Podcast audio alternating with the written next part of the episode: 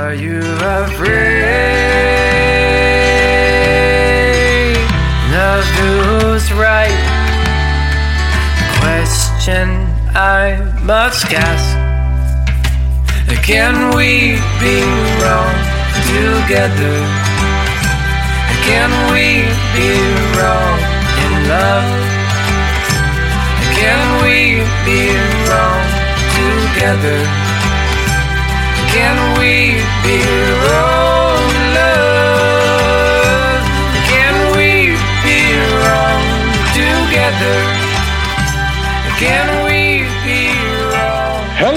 Listeners, and welcome to Ohio Mysteries. You're listening to a clip of Wrong Together by Benjamin Marshall out of Columbus, Ohio. Benjamin is our featured Ohio musical artist tonight. So hang out with us to the end of the podcast. We'll tell you a little bit more about him and let you listen to that entire song. But right now, let's throw another log on the fire, campers. Let's dig up a brand new Ohio mystery.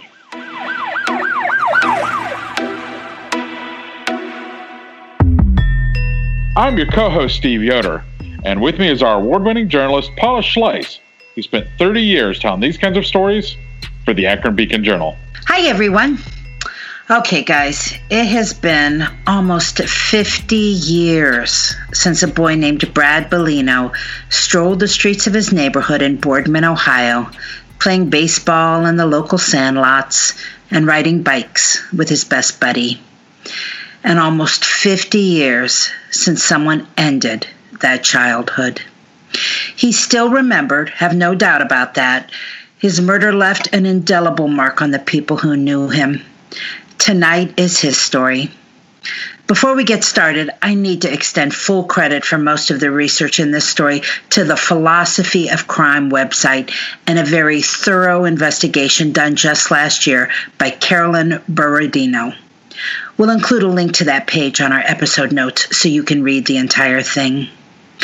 Now, Boardman, Ohio is one of the towns that once made up the Steel Belt that ran between Cleveland and Pittsburgh, a chain of communities that ranged from urban enclaves to rural stretches of middle America.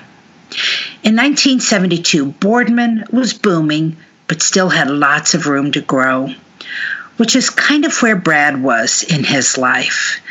Brad Bellino was 12 years old, weeks away from finishing sixth grade at Boardman Center Middle School, with so much to look forward to.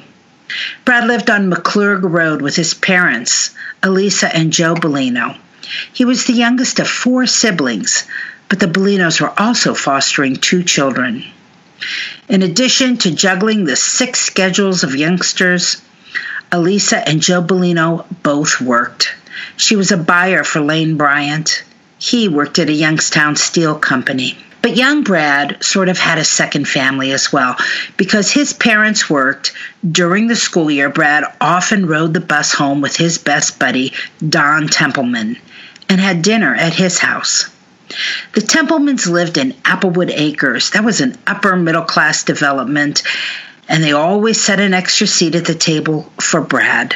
Brad and Don were inseparable in the summer, too, riding bikes and playing baseball together. Don's dad coached the baseball team. Don was the pitcher, Brad was the catcher. And year round, they took turns at each other's homes on the weekends. On Friday nights, Don would sleep at the Bellinos.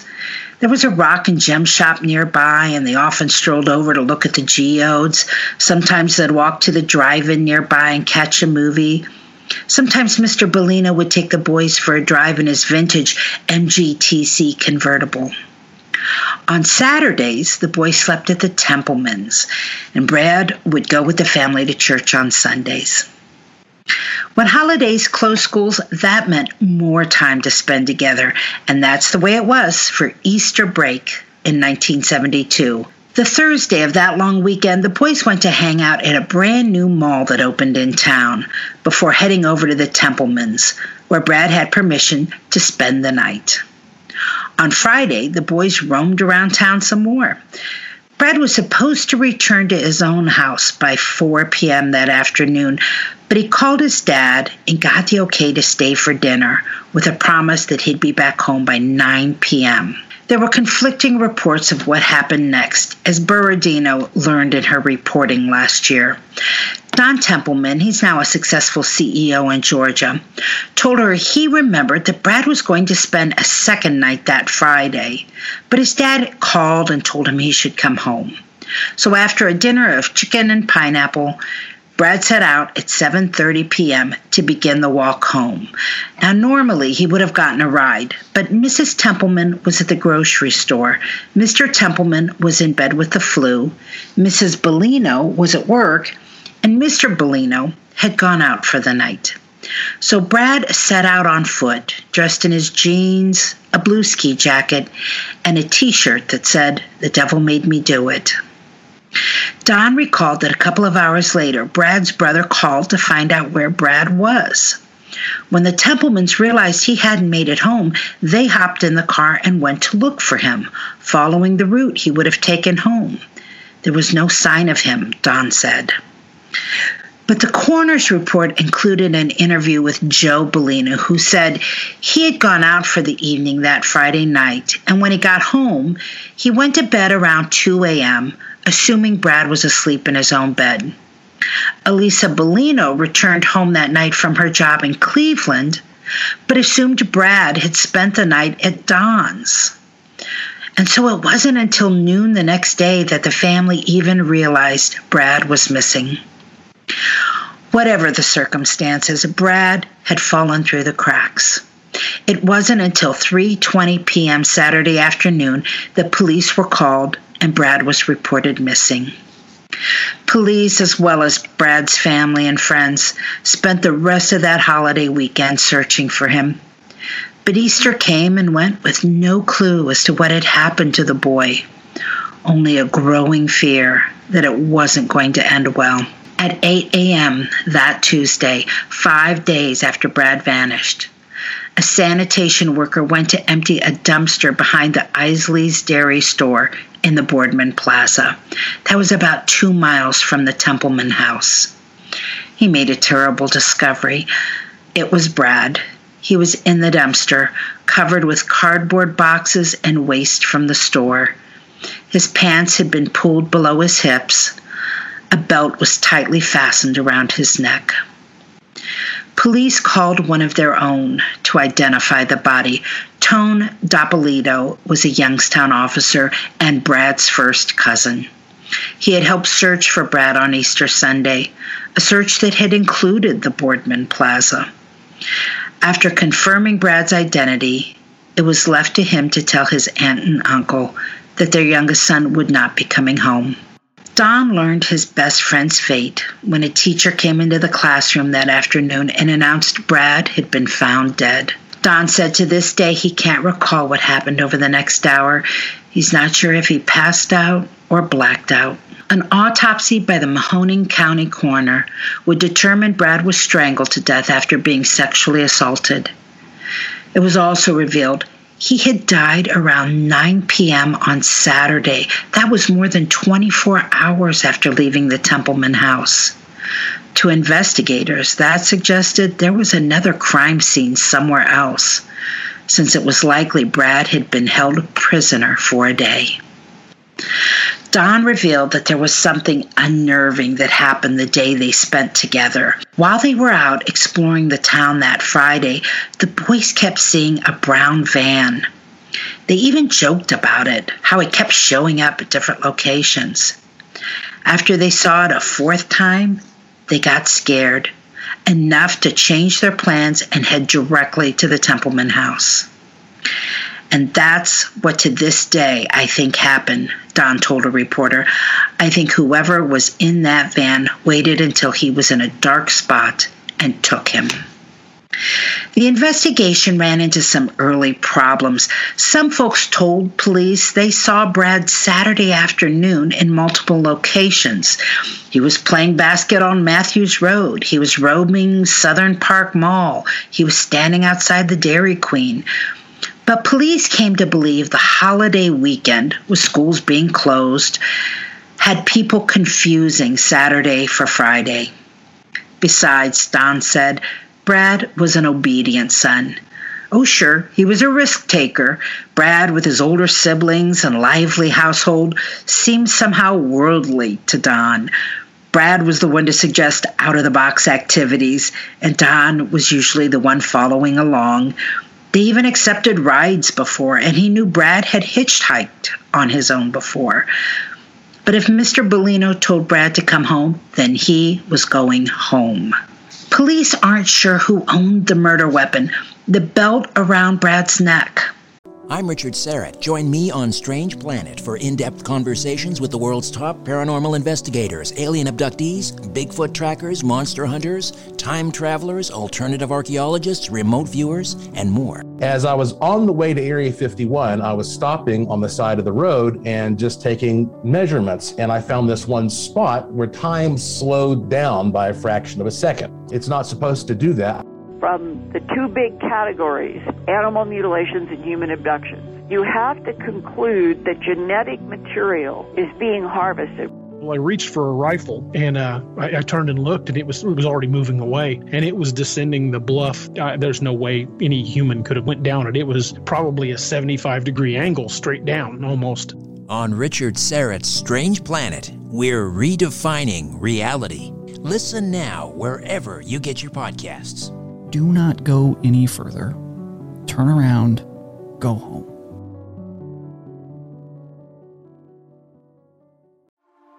A news story gets shared by a friend on social media, or you catch a tweet that really makes your blood boil. But how do you separate fact from fiction? That's the premise behind Disinformation, a 10 part series from Evergreen Podcasts and Emergent Risk International coming this fall. Tune into Disinformation wherever you get your podcast. And remember, don't believe everything you read. Don said he was shown the belt by police and asked if it belonged to Brad. He said it did. Brad's family couldn't confirm one way or the other. But other reports suggested Brad's pants still had a belt attached, meaning the belt would have come from the killer. That could make it a clue. Also, Don said that when police interviewed him at the station after Brad's death, they showed him a stick and said it had been placed in Brad's rectum. It was a traumatic revelation for the 11 year old who had just lost his best friend.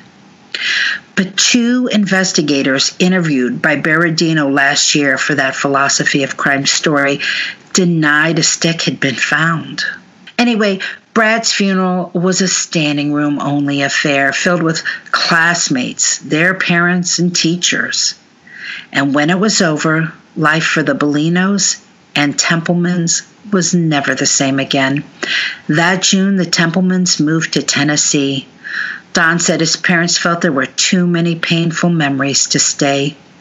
His parents never got over feeling guilty that Brad attempted to walk home that night, though Brad often walked around the neighborhood and was even known to hitchhike. Don, meanwhile, spent the rest of his childhood looking over his shoulder. I was very much more cautious, he said.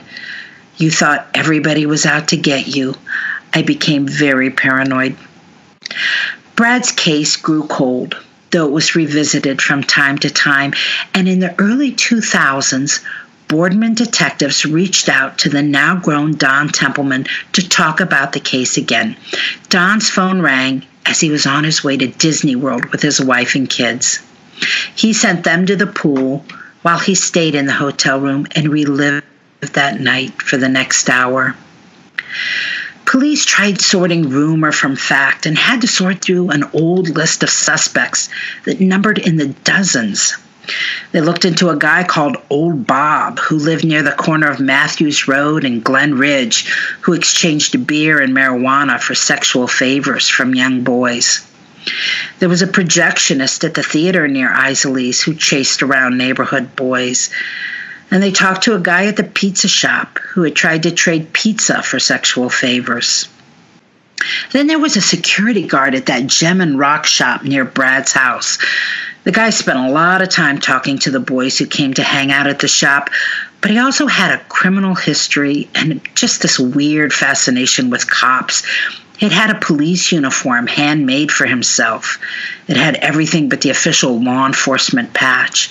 He even drove a car that matched the local police cruisers. Jack Nichols, one of those modern detectives who later became the police chief, said they narrowed down the old 1972 suspect list to seven persons of interest, and search warrants allowed them to collect DNA samples from each, something that wasn't available back when the crime had happened. They also exhumed Brad's body and opened up old evidence packages and obtained a DNA sample that was not Brad's. There were reports that semen had been collected from Brad's clothes. None of the seven persons of interest matched the DNA that was presumed to belong to the killer, not even that security guard whom they had tracked to South Carolina. Nichols thinks it quite likely that the killer died shortly after the crime. He said sexual predators rarely stop on their own, and it's hard to imagine after all these years the DNA they have had on hand has never matched anything in the National CODIS database. But then again, DNA collection wasn't a regular thing for decades after Brad was killed. A predator could have still remained active for years without being added to that database. If you have something to share, please call the Boardman Police at 330 726 4144. Now, when Brad's case was reopened in 2007, his was one of three murders assigned to Nichols and his partner Bob Rupp. All three cases involved young boys who were found dead in Boardman between 1970 and 1975. The first of those three homicides happened in December of 1970. That was a couple of years before Brad was killed. 15 year old Thomas Baird had been found on Lake Park Road in Boardman, and he died a few days later of a brain injury. While his killers have never been caught, detectives came to believe he had been jumped by a group of teenagers who beat him to death. The third of the three cases that Nichols and Rupp were assigned happened a couple of years after Brad was killed. We're going to explore that case on Wednesday's 10 Minute Mystery. So be sure to come back later this week and hear the rest of this story. This is a part of the program where we invite an Ohio mystery listener to be an armchair detective.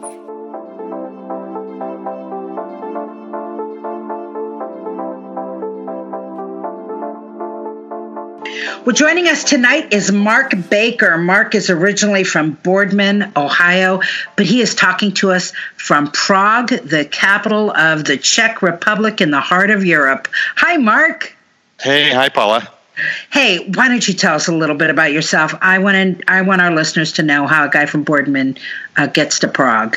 Oh, oh, well, okay. That's a long story, so that's going to take up the whole rest of the podcast. So we don't even have to talk about them. well, well, we'll take the well, thumbnail version. yeah, the thumbnail version. Yeah, um, yeah. I I was born in Youngstown, grew up in Boardman, like you said. Uh, I went to school at Miami University in Oxford, so I stayed in Ohio for the first 22 years, and then uh, decided to get into journalism. Probably not unlike your decision, you know, back in the day. I went to school in New York. I went to Columbia University, and from there I got a job in Austria, in Vienna. And my first job was to cover communist Europe, Eastern Europe. And then uh, 1989 happened, post-communist transformation, all that stuff, and it just seemed so exciting. You know, I wanted to stay and sort of see how it all turned out. And you know, as when you take make a move, any any move, it could be anywhere, overseas or in the states. You know, one thing leads to another, leads to another, leads to another, and pretty soon, you know, a couple decades go by, and you're still here. So basically, I'm still here. Wow. Now you're a travel writer, and if somebody wants to see your writings, you've got a website. Yeah, yeah, that's right. Thanks for showcasing that. The website is www.markbakerprague.com. Just my name, prague.com, all one word. But if a person really wants to see the kind of work that I do, they could just go down to their local bookstore or Barnes and Noble, go to the travel section of the bookstore, the international travel section, and then look at the European travel guides, uh, particularly the ones to Central Europe, like Poland, Hungary, Czech Republic. Pick it up and leaf through it. Chances are, in the contributors or the author page, you're going to see my name there. So Oh, that that's wonderful. Now, listen, you've got a personal connection to this uh, case because you were growing up in Boardman when this happened. Right. Were you the same age as Brad and Don? Yes. As a matter of fact, we were all in the same school together. Um, now, the way it worked in Boardman is there were two middle schools and there were like three or four elementary schools. We didn't go to the same elementary school, but we all lived on the same side of Market Street in Boardman, which meant we all went to the same middle school. So um, that would have been fifth and sixth grade that I knew those guys. So, I mean, I wouldn't say we were close friends, but of course, when you're in fifth or sixth grade, all your classmates are really your friends. And uh, I definitely remember the names, and I can picture them, you know, both of their faces, you know, when I think about those those days going back. Oh, yeah. Tell us a little bit about Boardman at that time. Yeah, um, I was thinking so much about this. Like, why does this case still resonate all these years later? And I was thinking the reason is is because if you go back in time in the early 70s, you know, Boardman felt really new. You know, a lot of families, particularly young couples, newlyweds, were moving out of Youngstown and other parts of that area and starting a new life in this new growing township. And, um, you know, it was a really very nice place. It's still a very nice place, but it, you know, back then it really felt like, you know, uh, a, totally new beginning, like it was the the future. You know, back then, of course, Boardman wasn't perfect. I mean, you know, um, there was a lot of mob violence and and union violence in Youngstown, and some of that violence would spill over to Boardman. So, you know, I mean, it was there was a lot of stuff going on, but in Boardman, it really felt like a just a great place to raise a family, and then this murder of uh, you know a 12 year old boy happens kind of out of the blue. And i think that really the community really felt violated by this murder. And i think it was kind of like a foundational murder for this township. And i think that's the reason why the police go back to it every decade dig up all the old files and what how what they can do because they really want to solve this case Yeah, I definitely got the impression this was more than just an end of innocence for the Bellinos and the Templemans, but for the town For the in, town, in its entirety. oh absolutely Tell me what you remember about learning about this case. Right. Um, I'm trying, you know, I was trying as we were thinking about this thing, I was trying to think what was my first memory, and I think it was the front page of the Youngstown Vindicator. Would have been that Tuesday night edition or the Wednesday edition, so the day of the finding of the body or the day after. I'm not really sure which day it was. But of course, it was front page news. And we'd all known over the weekend that Brad was missing. But of course, there was a lot of hope that he would just be found, you know, maybe just wandered off or ran away or something like that. Um, but, you know, that really sealed the deal. You know, we knew then it was just a terrible crime that was committed right in our own backyards, basically. For Don, he said it really kind of ruined the rest of his childhood. He spent the rest of his childhood being paranoid, looking over his shoulder. Did it have that kind of impact on you at all? Not, I don't think as strongly. Like I said, I was, you know, I knew Brad, I knew Don, but we weren't really close friends, so I, I didn't have that emotional reaction that he would of losing a close friend. I don't even remember that moment where the school told us about it. You know, maybe I wasn't in- school that day, or maybe I just erased it from my memory banks, but I don't even have that.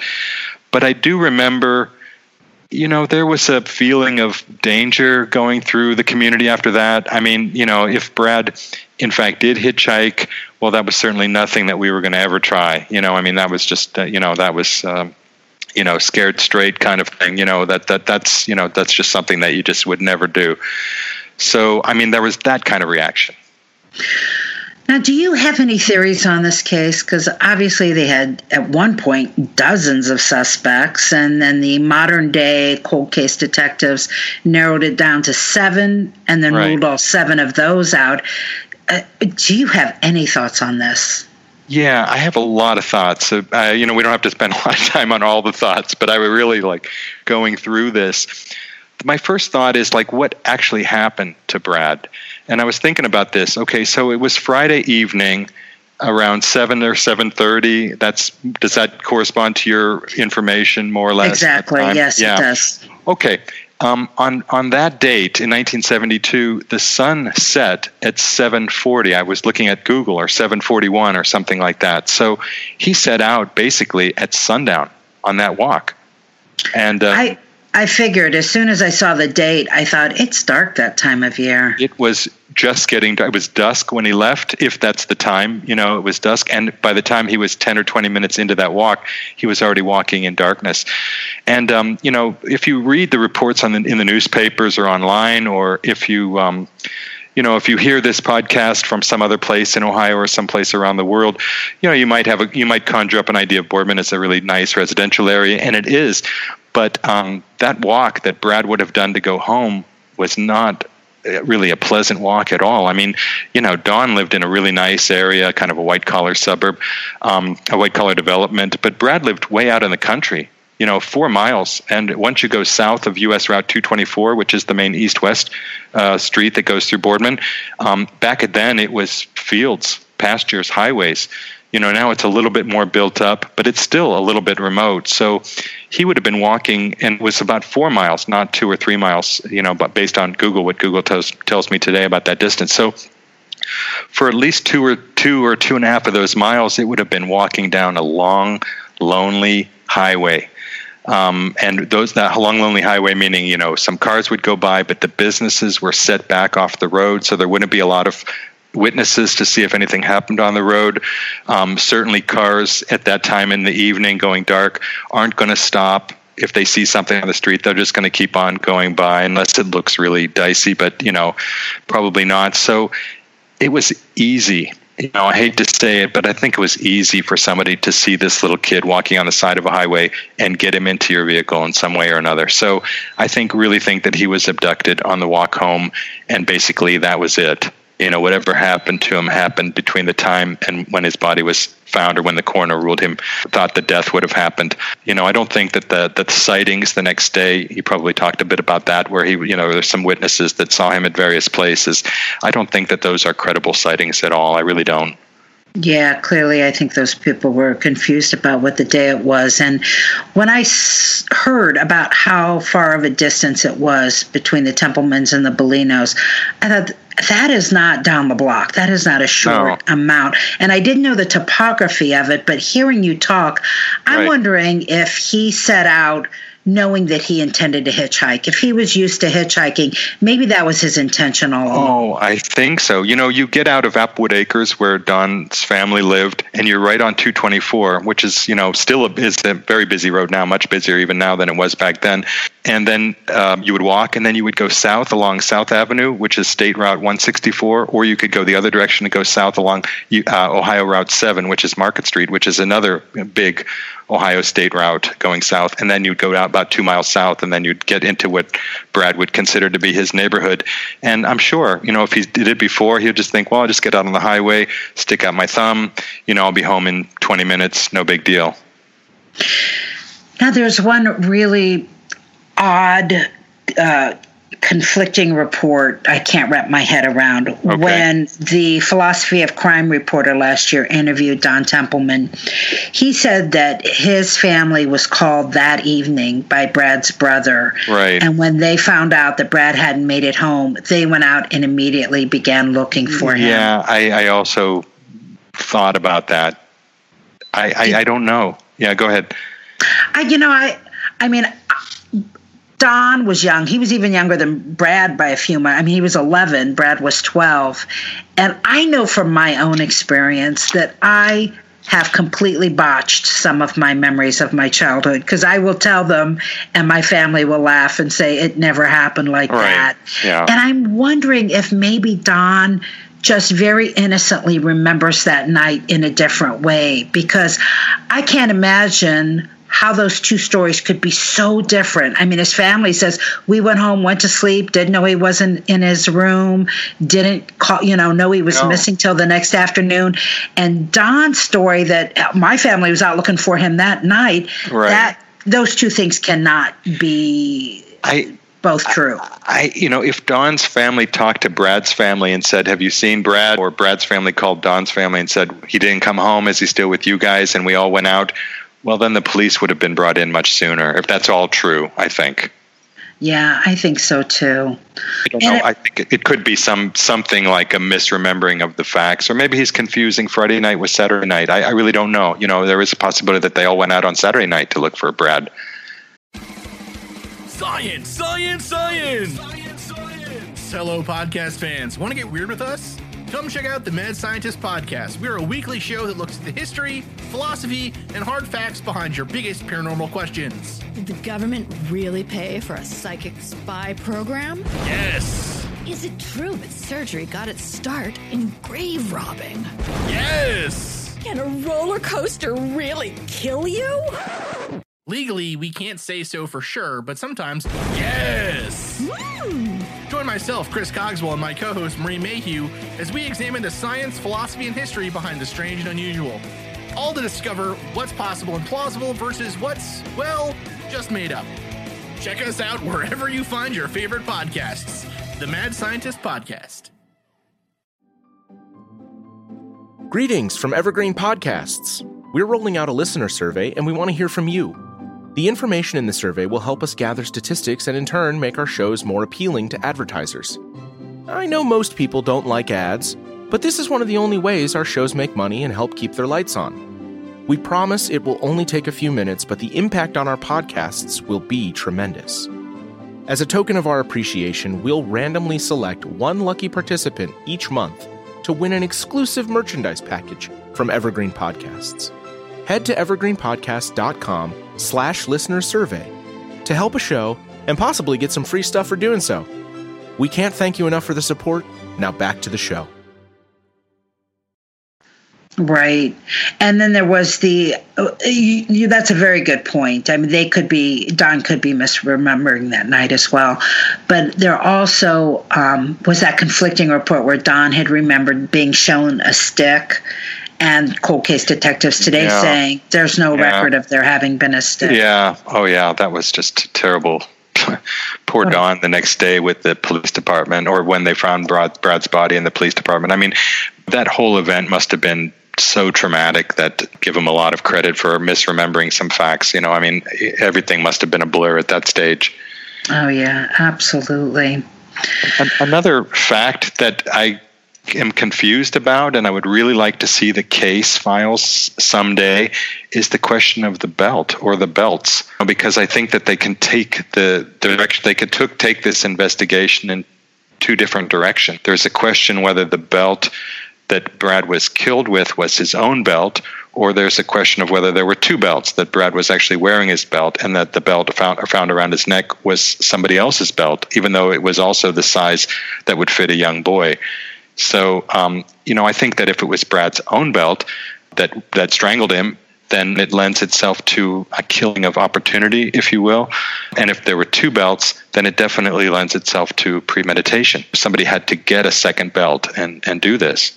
Probably for those very reasons, the police really wanted to know, you know, whether that was his belt or not. Yeah. And it sounds like they just could not confirm it. I was thinking, you know, the Bellinos had six kids, and you know, they probably had a lot of little belts laying around, and yeah, they yeah. just didn't recognize whether it was theirs or not. I mean, how different can a belt be? Um, right. But and then they said that they traced the belt to J.C. Penney's, which there is a J.C. Penney's, or there was one, you know, until very recently. I think the J.C. Penney's is closing now because of the coronavirus pandemic in that mall. But for all those years, there was a big J.C. Penney store in that mall, that very close to where Brad's body was found. So, I mean, you know, it would have been very easy to get a belt, a J.C. Penney belt, you know, right there on the site practically. And if the belt belonged to the killer, maybe that would be an indication that he was local if he was shopping at that J.C. Penney. Very possibly, or or uh, again an opportunistic shopper. I mean. There's just a, a few things that we don't know, and a few things, like you pointed out, of details that are kind of contradictory. It leaves us in a bad situation to make a real definitive judgment about what happened. The good news is apparently they have DNA evidence that they believe belongs to the killer. And it sounds like this case, even almost 50 years later, could totally be solvable. Yeah, I know. That is so amazing. They've, they've had DNA for a while. I mean, they went to the, you know, Paula, they went to the stage where they ex- exhumed Brad's body to get the DNA. So when I said that they're really serious about solving this case, I mean, that's a significant step to take to get the DNA. And hopefully, they're going to be able to put this to good use through familial DNA sites or DNA sites rather that uh, that use the uh, genetic composition to construct what a, the killer might have looked like or what characteristics he might have had. So I think that would just be fantastic if, if they could solve this. James Renner is an investigative reporter and true crime author who started a nonprofit called the Porchlight Project. And they raise funds to do this familial DNA testing. And just this summer, their uh, efforts worked. I mean, they were successful in identifying the killer of a 1996 cold case. Yeah. And so the fact that this story is on his website makes me happy that it's in their in their radar. Yeah. And makes oh. me think that maybe this is going to be a future project for them. I oh, hope. Oh, I would that would be wonderful. Going through looking at the at the various sources online for this thing, you know, I realized that locally this murder is pretty well known and gets you know pulled up every 10 years or eight years or whatever when the police go back into the files. And maybe a little bit of statewide knowledge of the case, especially in the northeast of Ohio, but the rest of the state, not, not so much. But it's really nowhere on the radar screen at all, not in the United States or anywhere else. It's very difficult to find information on this. So any exposure that Porchlight or your podcast can give this murder is just, you know, would potentially be so useful and helpful.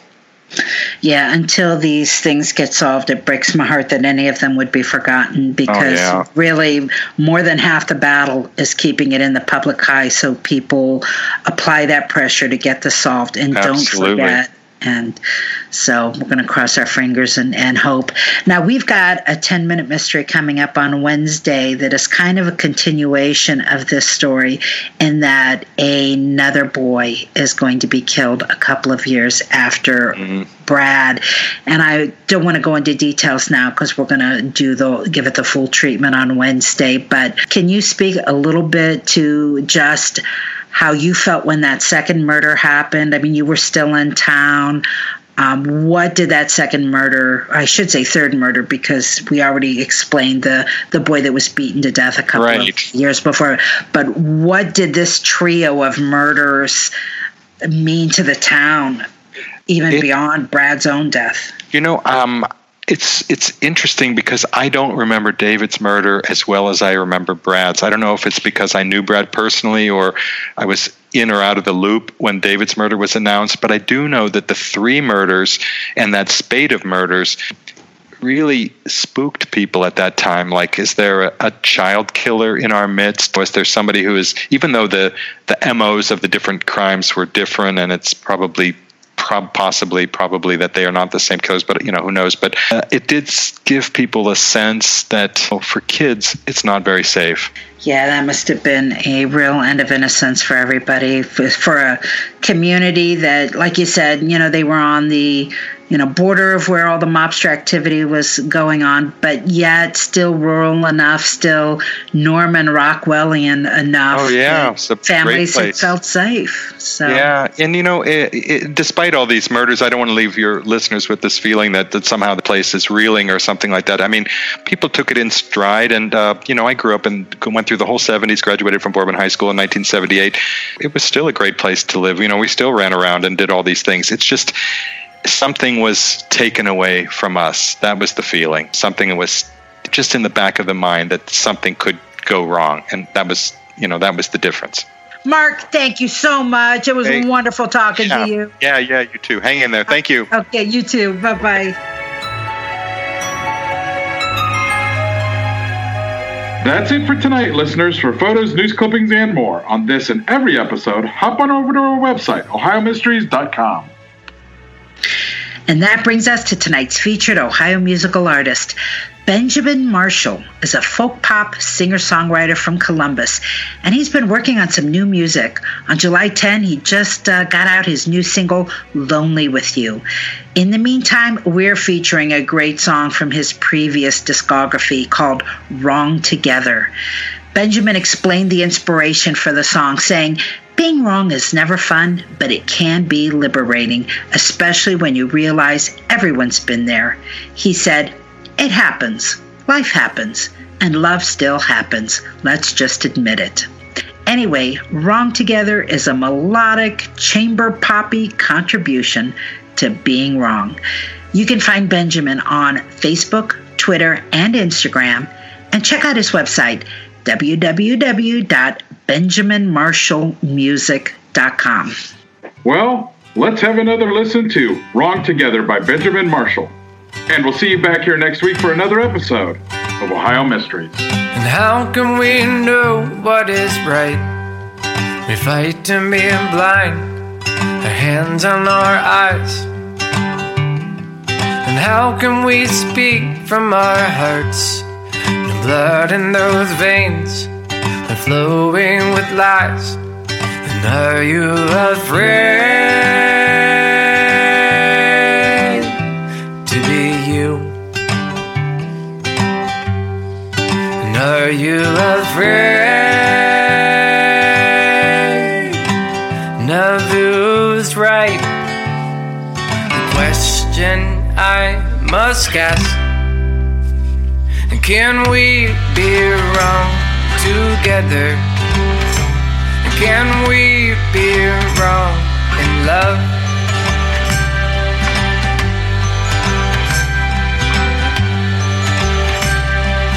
How can we know who is right when our ears fall asleep to the sound of our air?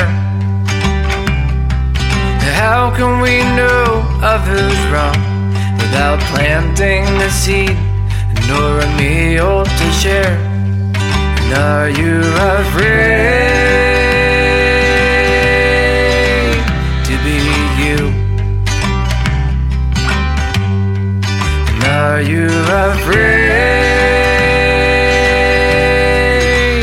of who's right?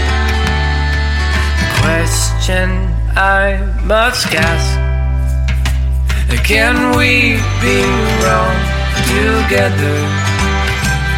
Can we be wrong in love? Can we be wrong together? Can we be wrong in love? Can we be wrong together? Can we be wrong in love? Can we be together? Can we be wrong in Are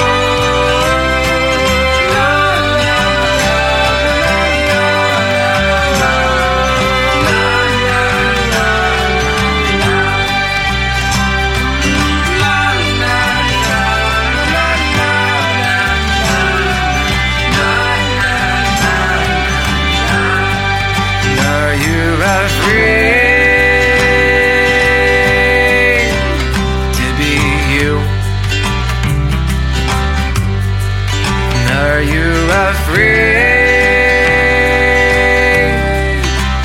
of who's right? And how can we know what is next? We take our own step, the fear of our path. And how can we hope to be one? Do we offer our life to the least and the last? Are you afraid to be us?